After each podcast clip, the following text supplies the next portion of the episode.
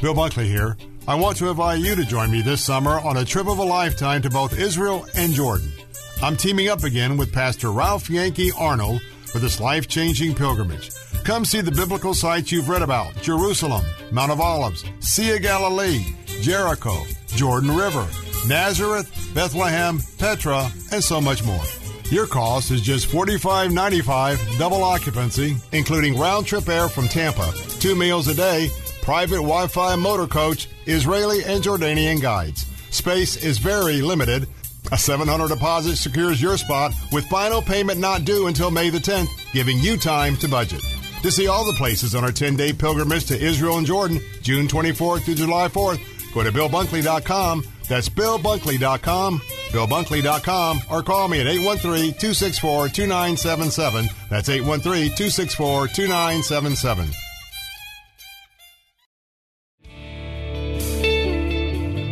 Born to die, that he might give eternal life, that I might live and turn my darkness. I believe that there's so much that a Christian has that makes him wiser than those that don't know the Lord. I think you know more and can do more. But anyway, he says to understand what you are taught does make a difference on how you live. You see, the reason that they're doing all this crazy stuff like in Washington and all that is because they're not educated. They don't know the truth. They don't even understand the principles of finances. They don't understand it. They don't understand education.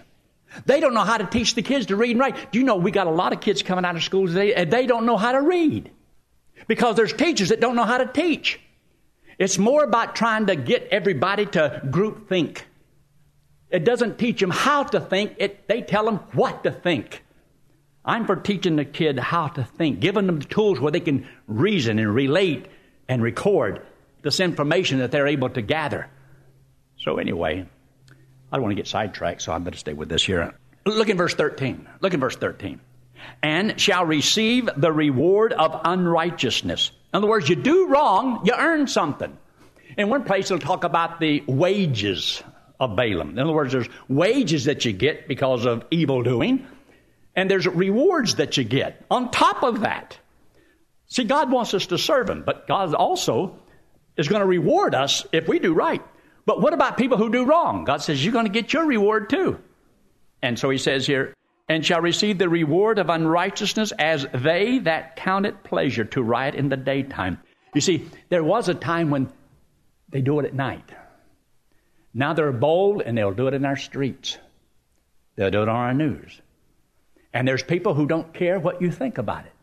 They are very bold and blatant and could care less about what you think. Because, you see, they done got to the place where they have no fear of God. They don't fear Christians. They don't fear anything or anybody. They can do whatever they want to do, and their conscience doesn't bother them. Now, if you let people like that educate you, you're going to think the way they think.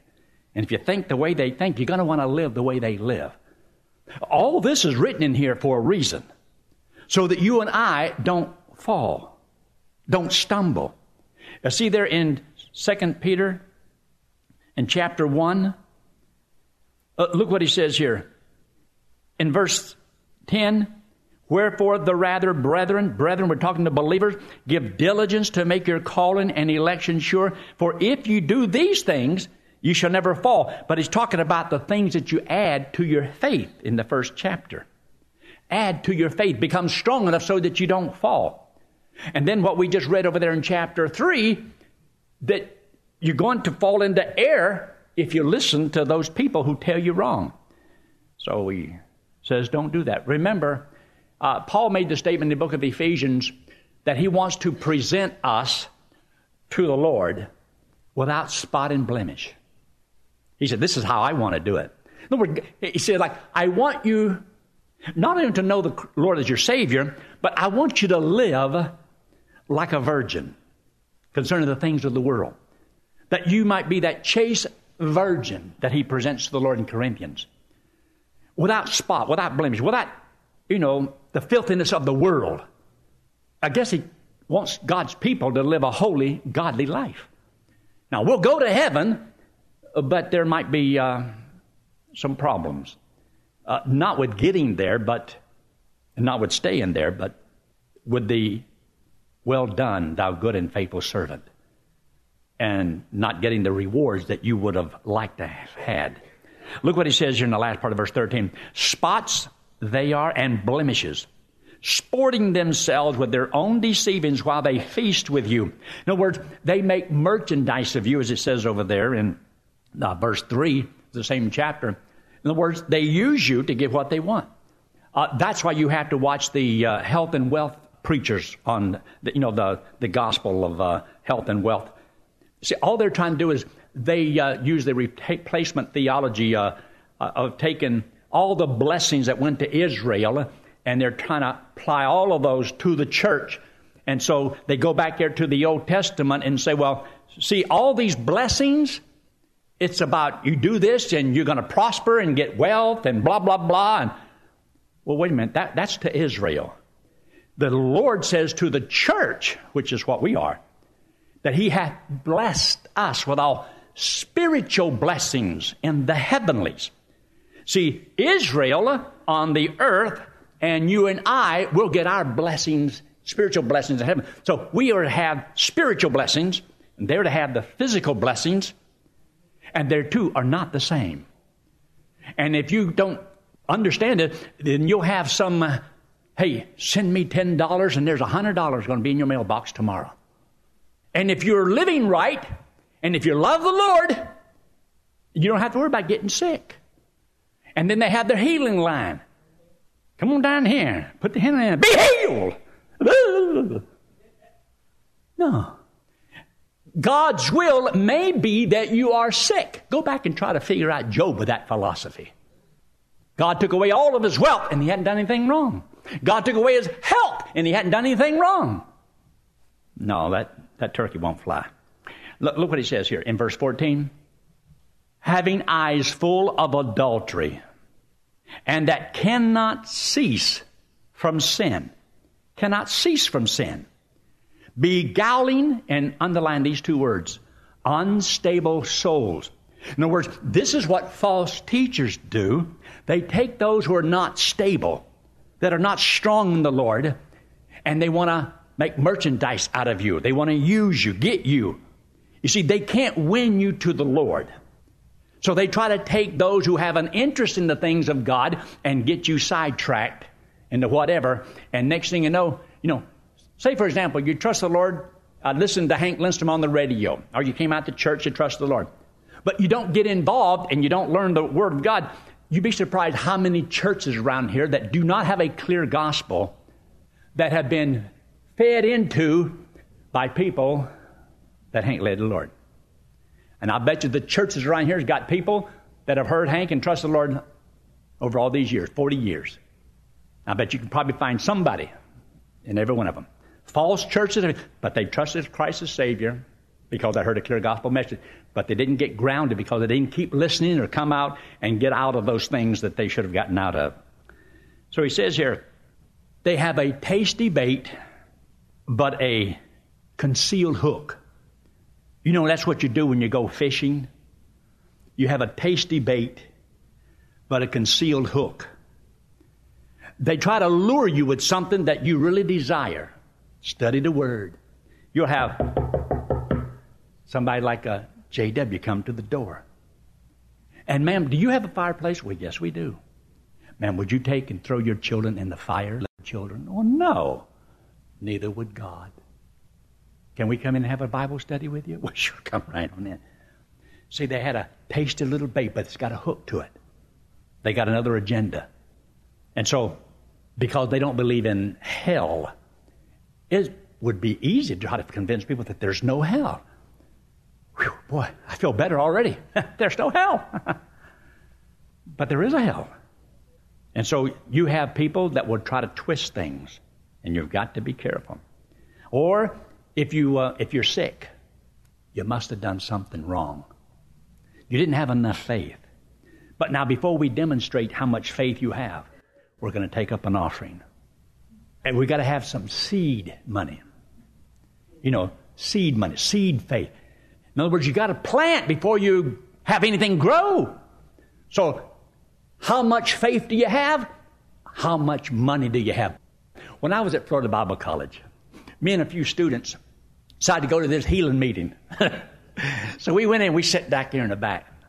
We sat there and we watched the shenanigans going on. Boy, I do have to admit, I love their singing. They can sing. I mean, the piano was just a jumping and the song leader was just a going, and I mean, they had the people right there in the palm of their hand, and they were, woo, they were getting with it. Everybody's having a good time. So we stood up there and we just kind of watched and observed. Well, of course, everybody knows that we're not part of the group because we look different. Well, we, we weren't doing what they were doing. So anyway, after a while, he says, we're going to have some healing here tonight. And talks about all the different kind of people that are going to be healed. He says, first of all, if you have a, he started at one hundred dollars. If you get a one hundred dollar bill, I want you to, everybody had to stand. Come on down here. And so they came down. You don't have one hundred dollars, but you got fifty dollars. And he went down every increment. And finally got down. You don't have any dollars at all, but all you got's a little change in your pocket. But that's all you want to do. It only takes a little bit of seed faith. Come on down. And so after a while, everybody was down there and gave us money. And everybody was down there. And he says, if you believe that God's going to do a miracle tonight, you come on down here. So after a while, everybody was down there, except about five people sitting back there in the back. We're all sitting back there watching the show. Because that's all it was. It's a show. They're entertaining. They were not concerned about where anybody spent eternity. It was about how can we get the money out of the people. And I, I felt sorry for all the people who don't know the truth to recognize a shyster when he's up there. So we sitting back there. And finally he got up there and says, if there's no miracles done here tonight, it's not because of you. Because there's people back here because of their unbelief. Their unbelief. Now he's done got their money. But now he may not be able to do a miracle because five people back there who didn't believe that what he was doing. And he blamed the lack of healing on five people that didn't believe instead of all the people who gave the money and did believe. I wanted to go down there and just pop him a good one. I didn't. I was young and foolish. I had my two kids one day, Trina and David. We're in Colorado. And on the top of this hill, they put up a great big old tent. Big old tent. A healing line was going to be set up. So I thought, I'll take my two kids so they can get a little of an education. So my kids got in the car with me, and we drove up there, and we parked cars everywhere. People just going in. And we got out of the car, and right beside of us, there was this other car. And the guy, he got up and got out of his car, and he walked around the other side, and he opened the door, and he sat down and put on a cast, a leg, a, a you know, plaster thing on his leg. And then he got up and he walked like this. Well, I just saw him walk around the front of his car. My kid, we watched him. And he goes in there. Next thing you know, well, he's in the healing line. Next thing you know, he goes up and he got healed. Cut that thing off of there. Praise God. He was healed. How about that hypocrite? Staging the junk. But then everybody in there, oh, glory! I says, kids, let's go home. Enough of an education on this. And they've gotten smoother at it. Even they have a guy that comes on television. He sets them up there. And they come down to their front, and he goes, oh, slain in the spirit. Oh. When they were slain in the spirit, they always fell forward. These nuts didn't know that. They fell backwards. And it probably blew his breath on me. I'd pass out too. But there's people that swallow this stuff. And they're false teachers. Listen, most of you in here, if you've heard of a guy named John Hagee, most of you all have heard of him. He does not believe in eternal security. Any preacher that doesn't believe in eternal security doesn't believe the gospel. And if they don't believe the gospel, I doubt the person knows the Lord. But can preach powerful sermons and stir people. You don't judge how well a man can deliver a message and how important he looks or how many people come to his church. I always want to know, strip all that junk away. What do you got to do to go to heaven? What do you got to do to go to heaven? And I heard him one night talking about the baptism of the Holy Ghost. I've been baptized by the Holy Ghost. I've never jumped, shouted, hollered, screamed, had a feeling going up and down my spine. This boy kissed this girl. Chills went up and down his spine. Her popsicle was dripping. Yeah. Now, there's false teachers in the world. You know this. And this is what they're like. Look in verse seventeen. They are wells without water. And he says, clouds that are carried with a tempest. To whom, get the underline, to whom is the mist of darkness is reserved forever. See, hell is not a place of light. It's a place of darkness for all eternity. And they're wells without water. There's preachers, but they don't have the gospel. They don't know how to explain the gospel where you can understand it and know you have eternal life and know that you're going to heaven when you die. And they don't teach us by grace. See, the only reason you can say it's eternal is because it's by grace. If you say it's by grace, but you can lose it, they don't believe it's by grace. They believe it's by works. And it can't be both ways. But there's smooth-talking preachers, and you have to be careful. That's why even when you come here, you should check everything I say by the book. Go by the book. Learn the Word of God. Look what he says. In verse fifteen, he says, which have forsaken the right way. Now, the right way is the Christ way, the Christian way, the way of life. He says, and are gone astray, following the way of Balaam. Now, in the Old Testament, a man by the name of Balak, who was the king of Moab, he, he, didn't, he didn't like the children of Israel. They're in the wilderness, and they're coming through here. And so he says, um, get the prophet. And he went up on top of a hill and says, I want you to curse those Jews, those Israelites, curse them. And he said, I'll give you this and this and this, and they'll give you silver and gold and so on. Well, three times, but it always turned out to be a blessing. And so he was riding his, this jackass, and all of a sudden, it just stopped. So he started beating it. And the donkey turned around and looked at him and says, what are you doing that for? So that shows you that if God can use a jackass, God can use you. How does that make you feel? God can use anybody. And he says, what are you doing that for? He says, you're mad. What he couldn't see was there was an angel standing there with a sword. Would have killed both of them. If that donkey hadn't stopped, it would have killed both of them. And he told him, he says, you have perversed the way of the Lord. Talking to, to Balaam. You know you can't do this. You are a prophet of the Lord, and you're supposed to teach and co- what God commanded, and only that. And if those, if you put a, you can't put a curse upon the nation of Israel, you can only bless Israel. Well, that didn't set too good with Balak. And he promises some more stuff. He said, I can't do it. But then he made a prophecy. And you can read all about this in Numbers in chapter twenty-two, twenty-three, twenty-four, and up to twenty-five. You can read all about this incident. But in chapter twenty-four, it talks about a prophecy concerning Jesus Christ, the star of Jacob, and how he's going to come. And he says, you want to know what's going to happen to Moab in the end time? He says, Israel is going to rule over you. I don't guess they like that. So much for that prophecy. But he said he was mad. Look in verse sixteen. He says, but was rebuked for his iniquity. The dumbass speaking with man's voice forbade the madness of the prophet. Now look in verse eighteen.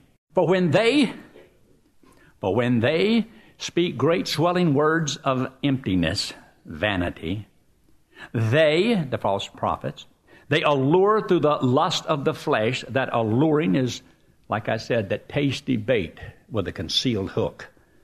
See, they don't want you to see the hook, but they want you to go after the bait, and they get you later. That's what the devil does.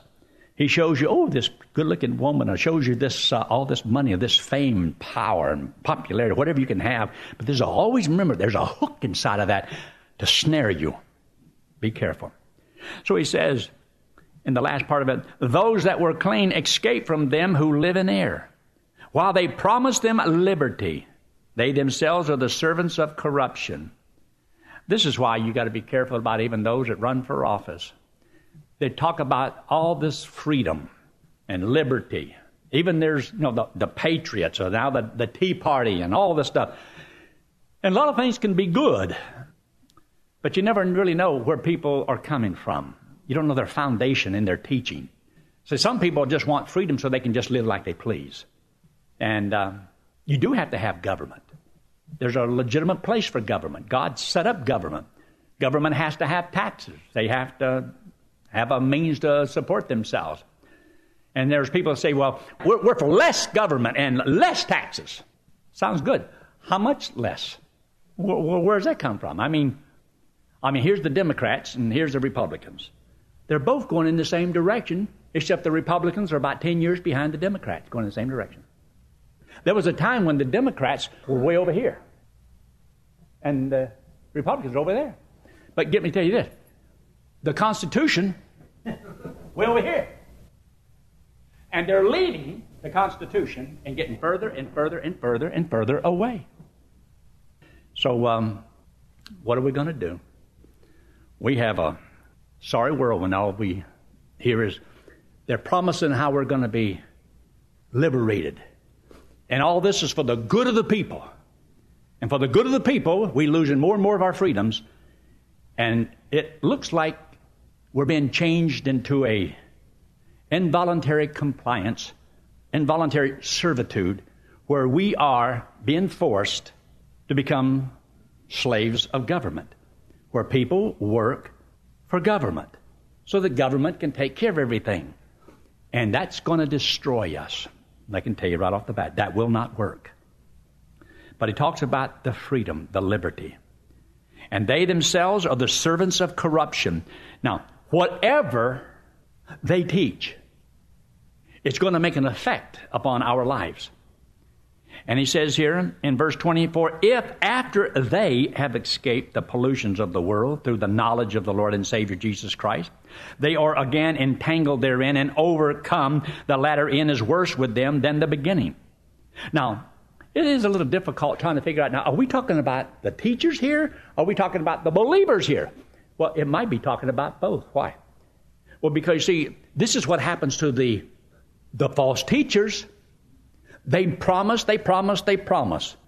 And what he feeds me, I will swallow. Oh. And so you have to be careful of who's feeding you what. You know what I did? When I thought, if I ever run for office, I'm going to run on the platform as I promise to do nothing for you. Don't that sound like a good platform to run on? Not to do anything for any of them. You work, you keep your own money. Do whatever you want. It's not government's place to take care of you. That is not the legitimate function of government. Read the Constitution. You won't find it there. You will not find health, education, and welfare in the Constitution. It's not government's job. Government's job is our defense. Roads, post office, and a few things concerning commerce. And, buddy, it's very limited. Do you realize a hundred years ago, before they came out with the income tax of nineteen thirteen, you know that we had money in the bank and there was no income tax. And our government had money. And then we decided, hey, we can get votes if we give things to the people that we want them to vote for us. So there we go. And little by little, people go to sleep, don't understand their rights. My rights are not what government says they are. My rights are what God says they are. And so men who knew what their rights were instituted a government to protect those rights, not to tell me what they are and what they are not. But we have people that they are not educated. They don't know. They think whatever the law says, that's the law. No. Well, Supreme Court is the supreme law of the land. That's the final word. No, it's not. You still have the power to say no when you deem it right. You say, well, there's consequences. I know. And sometimes those consequences can be very severe. But anyway, Look in verse twenty-one.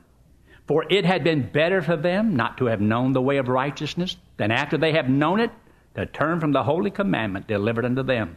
Now, First John chapter three and verse twenty-three says, and the commandment was that you believe on him whom God hath sent. Now, let's look at this two ways. One, to the false teachers, look what it does to them when they claim that they know the book. And they know what's right. They know what's wrong. And then they teach contrary to what God says and deny the Lord that bought them, as it says over in verse two. But their teaching affects the Christian. You're supposed to be that unstable soul who is beguiled, and the false teaching has got you back into its entanglement. Here you are, you trust Christ as your Savior. You dedicate your life to the Lord. You begin to study the Word, and you begin to grow in the Lord, and you start cleaning up your life, and you start walking with God, and then you start listening to false teachers. He says, you're just like a dog that turns back to its own vomit. And you're just like a pig that goes to wallowing in the mire. You see, if this is referring to the false teachers, well, why warn me about what happens to them? Why do I care what happens to the false teachers? Unless this can happen to me. And that's why I need to be careful. Because I don't want to be like I was before I trusted the Lord. I want to keep serving God and keep walking with the Lord. I don't want the false teaching to get me, to destroy me. Uh, that's why he says it would have been better if you had not known the way of righteousness or how to live for the Lord, the way, than to know it and then rebel against it. You could also refer it to a person who, here you are, you witness to them, and you try to get them to trust Christ as Savior, and then they reject the Lord. Is it better that they had never heard the gospel? Should we only witness to those that we really believe are going to trust the Lord? Because if they're not going to trust the Lord, we'd be better off not telling them at all. I can't buy that. I believe we should preach the gospel to every creature. And so, therefore, I believe these scriptures right here, and say, look, this is the way the lost man is. This is what he teaches. And if you listen to him, you can be just like him. And I don't think that's what you want. So therefore, heed what he's saying. Look there as we close here. Look at that one verse again, verse seventeen. Ye therefore, in chapter three, Second Peter chapter three, verse seventeen, ye therefore, beloved, seeing ye know these things before, beware lest ye, what's that next word? Ye also, being led away with the error of the wicked, fall. Let's pray, shall we? Father, once again, we thank you for your word you've given us. Bless each one here. Help us to do right. We thank you so much for the free gift of eternal life, that by faith and faith alone we can be certain of going to heaven, because Jesus Christ died on that cross and paid for all of our sins. All of them came back from the dead and says he's coming back. Bless us in Christ's name we pray. Amen. Were you ever told that you must confess Christ before men to be saved? Were you warned that if you refused to confess Christ, he would not confess you before the Father? Just what does that mean? Pastor Yankee Arnold has prepared just the right book with answers straight from the Bible.